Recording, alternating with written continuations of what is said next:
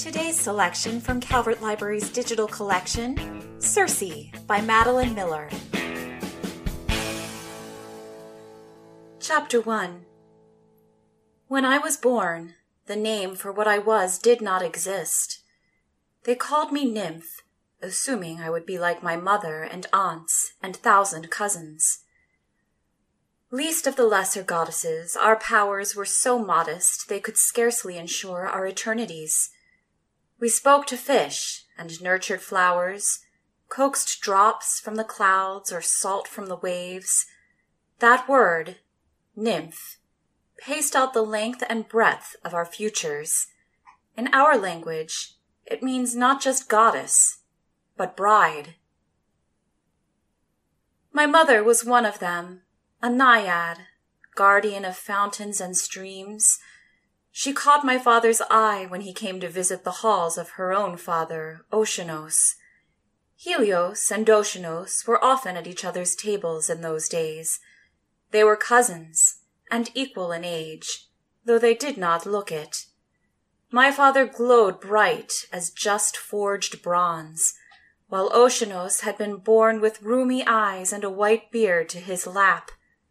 Yet they were both Titans, and preferred each other's company to those new squeaking gods upon Olympus, who had not seen the making of the world. Oceanos' palace was a great wonder, set deep in the earth's rock. Its high arched halls were gilded, the stone floors smoothed by centuries of divine feet. Through every room ran the faint sound of Oceanos River, source of the world's fresh waters, so dark you could not tell where it ended and the rock bed began. On its banks grew grass and soft gray flowers, and also the unnumbered children of Oceanos, naiads and nymphs and river gods, otter sleek, laughing, their faces bright against the dusky air. They passed golden goblets among themselves and wrestled, playing games of love. In their midst, outshining all that lily beauty, sat my mother. Her hair was a warm brown, each strand so lustrous that it seemed lit from within. She would have felt my father's gaze, hot as gusts from a bonfire. I see her arrange her dress so it drapes just so over her shoulders. I see her dab her fingers glinting in the water. I have seen her do a thousand such tricks a thousand times. My father always fell for them. He believed the world's natural order was to please him. Who is that? My father said to Oceanos.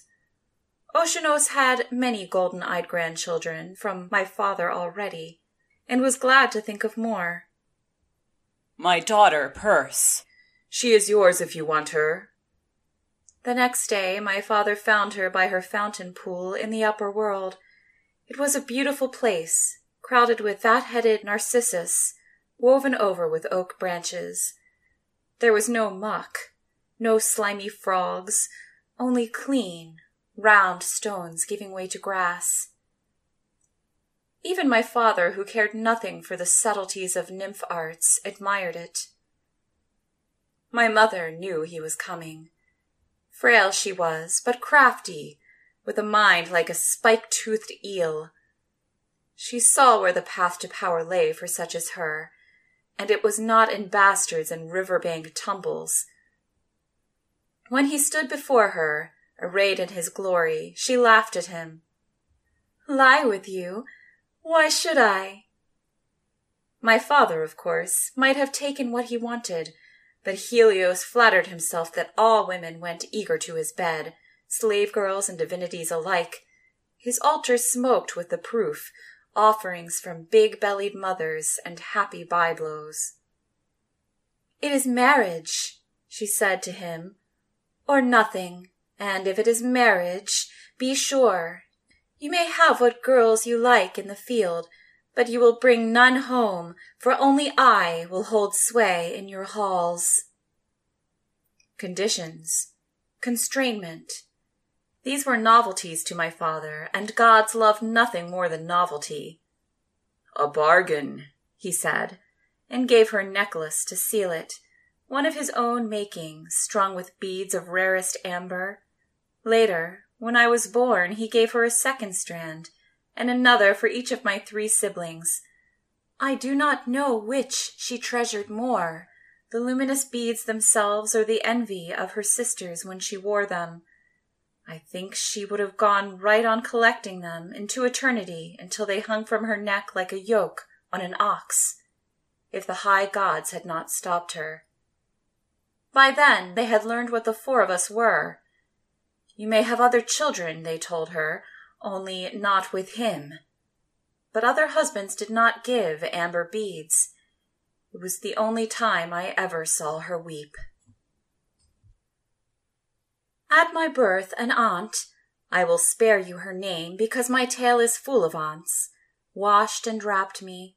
Another tended to my mother, painting the red back on her lips, brushing her hair with ivory combs. A third went to the door to admit my father. A girl, my mother said to him, wrinkling her nose. But my father did not mind his daughters, who were sweet tempered and golden as the first press of olives. Men and gods paid dearly for the chance to breed from their blood, and my father's treasury was said to rival that of the king of gods himself. He placed his hand on my head in blessing. She will make a fair match, he said. How fair? My mother wanted to know. This might be consolation if I could be traded for something better. My father considered, fingering the wisps of my hair, examining my eyes and the cut of my cheeks. A prince, I think. A prince? My mother said. You do not mean a mortal? The revulsion was plain on her face. Once, when I was young, I asked what mortals looked like. My father said, You may say they are shaped like us, but only as the worm is shaped like the whale. My mother had been simpler, like savage bags of rotten flesh. Surely she will marry a son of Zeus, my mother insisted. She had already begun imagining herself at feasts upon Olympus sitting at Queen Hera's right hand. No, her hair is streaked like a lynx, and her chin, there is a sharpness to it that is less than pleasing. My mother did not argue further. Like everyone, she knew the stories of Helios' temper when he was crossed. However gold he shines, do not forget his fire. She stood, her belly was gone, her waist reknitted, her cheeks fresh and virgin rosy. All our kind recover quickly, but she was faster still, one of the daughters of Oceanos, who shoot their babies like roe. Come, she said, let us make a better one. I grew quickly. My infancy was the work of hours my toddlerhood a few moments beyond that. An aunt stayed on, hoping to curry favor with my mother, and named me Hawk, Circe, for my yellow eyes and the strange, thin sound of my crying. But when she realized that my mother no more noticed her service than the ground at her feet, she vanished. Mother, I said, Aunt is gone. My mother didn't answer. My father had already departed for his chariot in the sky, and she was winding her hair with flowers, preparing to leave through the secret ways of water, to join her sisters on their grassy river banks. I might have followed, but then I would have had to sit all day at my aunt's feet while they gossiped of things I did not care for and could not understand. So I stayed. My father's halls were dark and silent. His palace was a neighbor to Oceanos, buried in the earth's rock, and its walls were made of polished obsidian. Why not? They could have been anything in the world blood red marble from Egypt or balsam from Araby. My father had only to wish it so. But he liked the way the obsidian reflected his light, the way its slick surfaces caught fire as he passed. Of course, he did not consider how black it would be when he was gone. My father has never been able to imagine the world without himself in it. I could do what I liked at those times light a torch and run to see the dark flames follow me, lie on the smooth earth floor and wear small holes in its surface with my fingers. There were no grubs or worms, though I didn't know to miss them. Nothing lived in those halls except for us. When my father returned at night, the ground rippled like the flank of a horse, and the holes I had made smoothed themselves over. A moment later, my mother returned, smelling of flowers. She ran to greet him, and he let her hang from his neck, accepted wine, went to his great silver chair. I followed at his heels. Welcome home, father.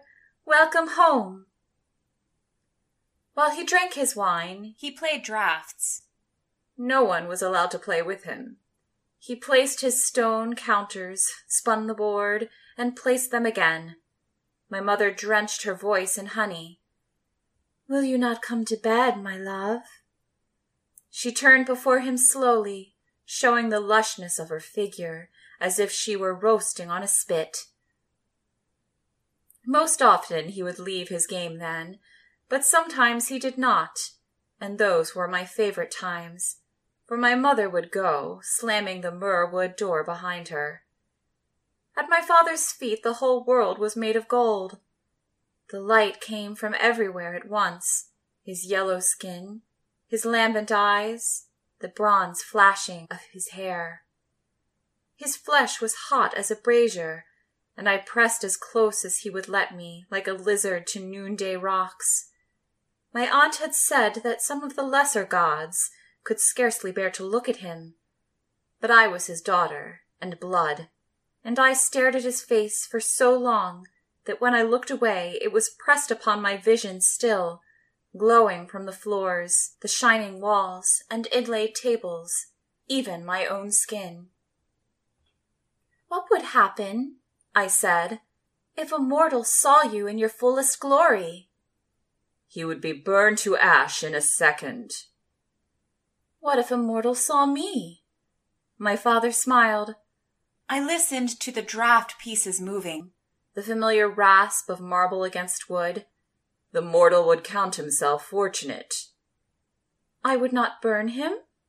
Of course not, he said. But my eyes are like yours. No, he said. Look.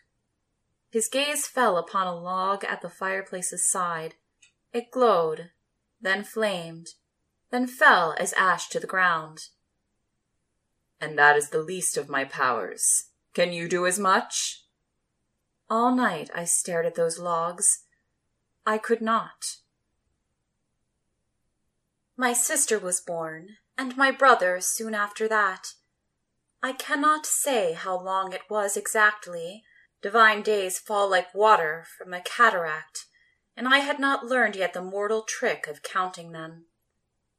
You'd think my father would have taught us better, for he, after all, knows every sunrise.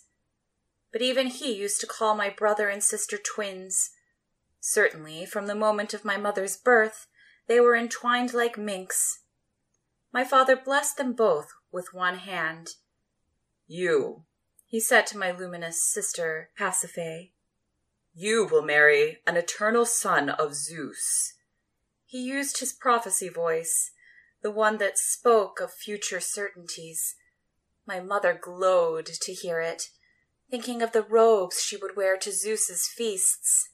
And you, he said to my brother, in his regular voice, resonant, clear as a summer's morning. Every son reflects upon his mother. My mother was pleased with this and took it as permission to name him. She called him Perses for herself. The two of them were clever and quickly saw how things stood. They loved to sneer at me behind their ermine paws. Her eyes are yellow as piss. Her voice is screechy as an owl. She is called Hawk. but she should be called Goat for her ugliness. Those were their earliest attempts at barbs, still dull, but day by day they sharpened. I learned to avoid them, and they soon found better sport among the infant naiads and river lords in Oceanos' halls. When my mother went to her sisters, they followed and established dominion over our pliant cousins, hypnotized like minnows before the pike's mouth. They had a hundred tormenting games that they devised. Come, Melia, they coaxed. It is the Olympian fashion to cut off your hair to the nape of your neck. How will you ever catch a husband if you don't let us do it? When Melia saw herself shorn like a hedgehog and cried, they would laugh till the caverns echoed. I left them to it. I preferred my father's quiet halls and spent every second I could at my father's feet. One day, perhaps as a reward, he offered to take me with him to visit his sacred herd of cows.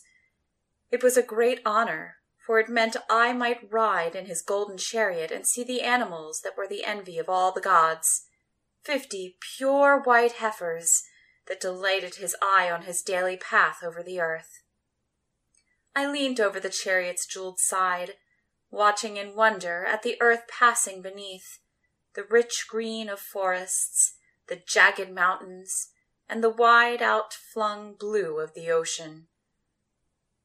I looked for mortals, but we were too high up to see them.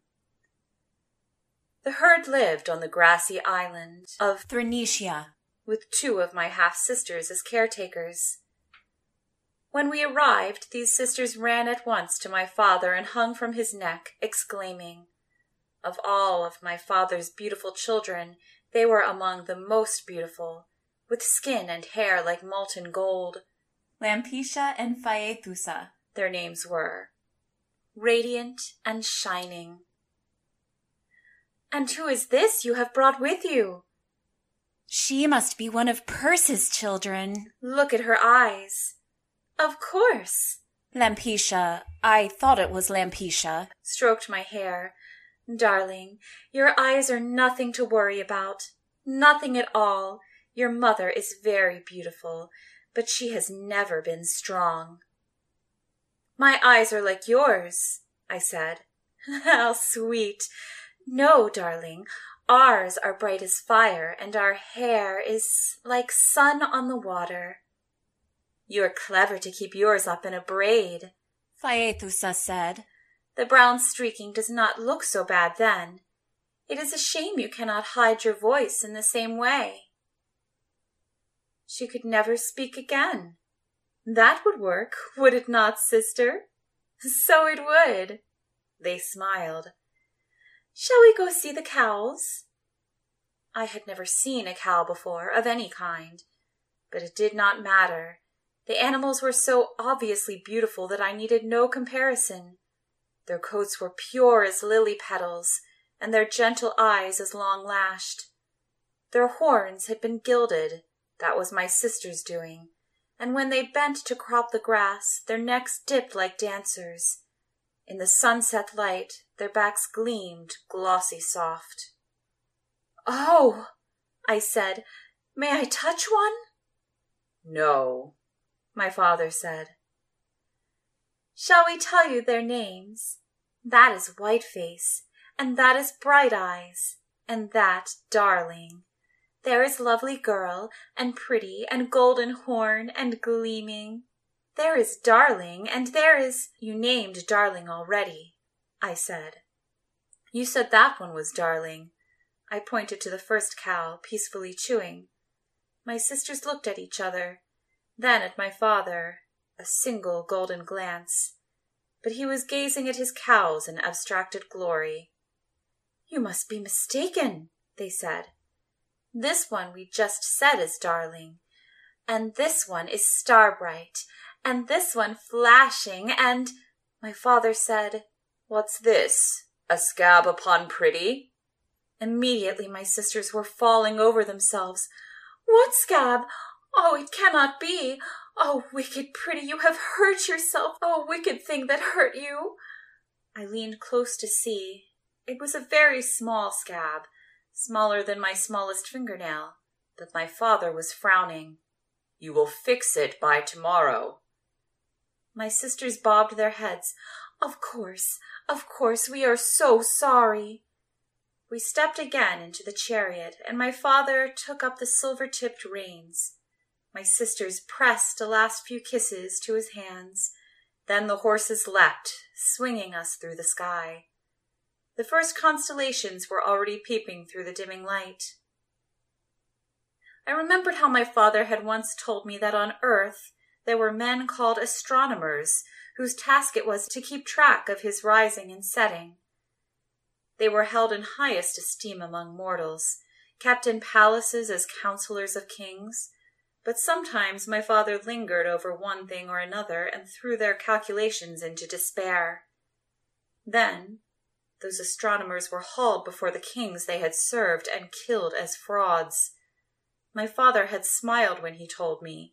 It was what they deserved, he said. Helios, the sun, was bound to no will but his own, and none might say what he would do. Father, I said that day, are we late enough to kill astronomers? We are, he answered, shaking the jingling reins. The horses surged forward, and the world blurred beneath us the shadows of night smoking from the sea's edge. I did not look. There was a twisting feeling in my chest, like cloth being wrung dry. I was thinking of those astronomers. I imagined them, low as worms, sagging and bent. Please, they cried on bony knees, it wasn't our fault. The sun itself was late. The sun is never late, the kings answered from their thrones. It is blasphemy to say so. You must die. And so the axes fell and chopped these pleading men in two. Father, I said, I feel strange. You are hungry, he said. It is past time for the feast. Your sisters should be ashamed of themselves for delaying us. I ate well at dinner Yet the feeling lingered. I must have had an odd look on my face, for Perses and Pasiphae began to snicker from their couch. Did you swallow a frog? No, I said. This only made them laugh harder, rubbing their draped limbs on each other like snakes polishing their scales. My sister said, And how were our father's golden heifers? Beautiful. Perses laughed. She doesn't know. Have you ever heard of anyone so stupid? Never, my sister said. I shouldn't have asked, but I was still drifting in my thoughts, seeing those severed bodies sprawled on marble floors. What don't I know? My sister's perfect mink face. That he fucks them, of course. That's how he makes new ones. He turns into a bull and sires their calves then cooks the ones that get old. That's why everyone thinks they're immortal. He does not. They howled, pointing at my reddened cheeks. The sound drew my mother. She loved my siblings' japes. We're telling Circe about the cows, my brother told her. She didn't know. My mother's laughter, silver as a fountain down its rocks. Stupid Circe. Such were my years then. I would like to say that all the while I waited to break out, but the truth is, I'm afraid I might have floated on, believing those dull miseries were all there was until the end of days. You enjoyed this chapter and are hungry for more, this title is available in ebook and audiobook form through Libby by Overdrive. If you're enjoying Book Bites, Please don't forget to follow or subscribe wherever you get your podcasts. And if there are books or genres you'd like to hear, email us at calvertlibrarybookbites at gmail.com. Visit calvertlibrary.info for more information and stay tuned for more book bites.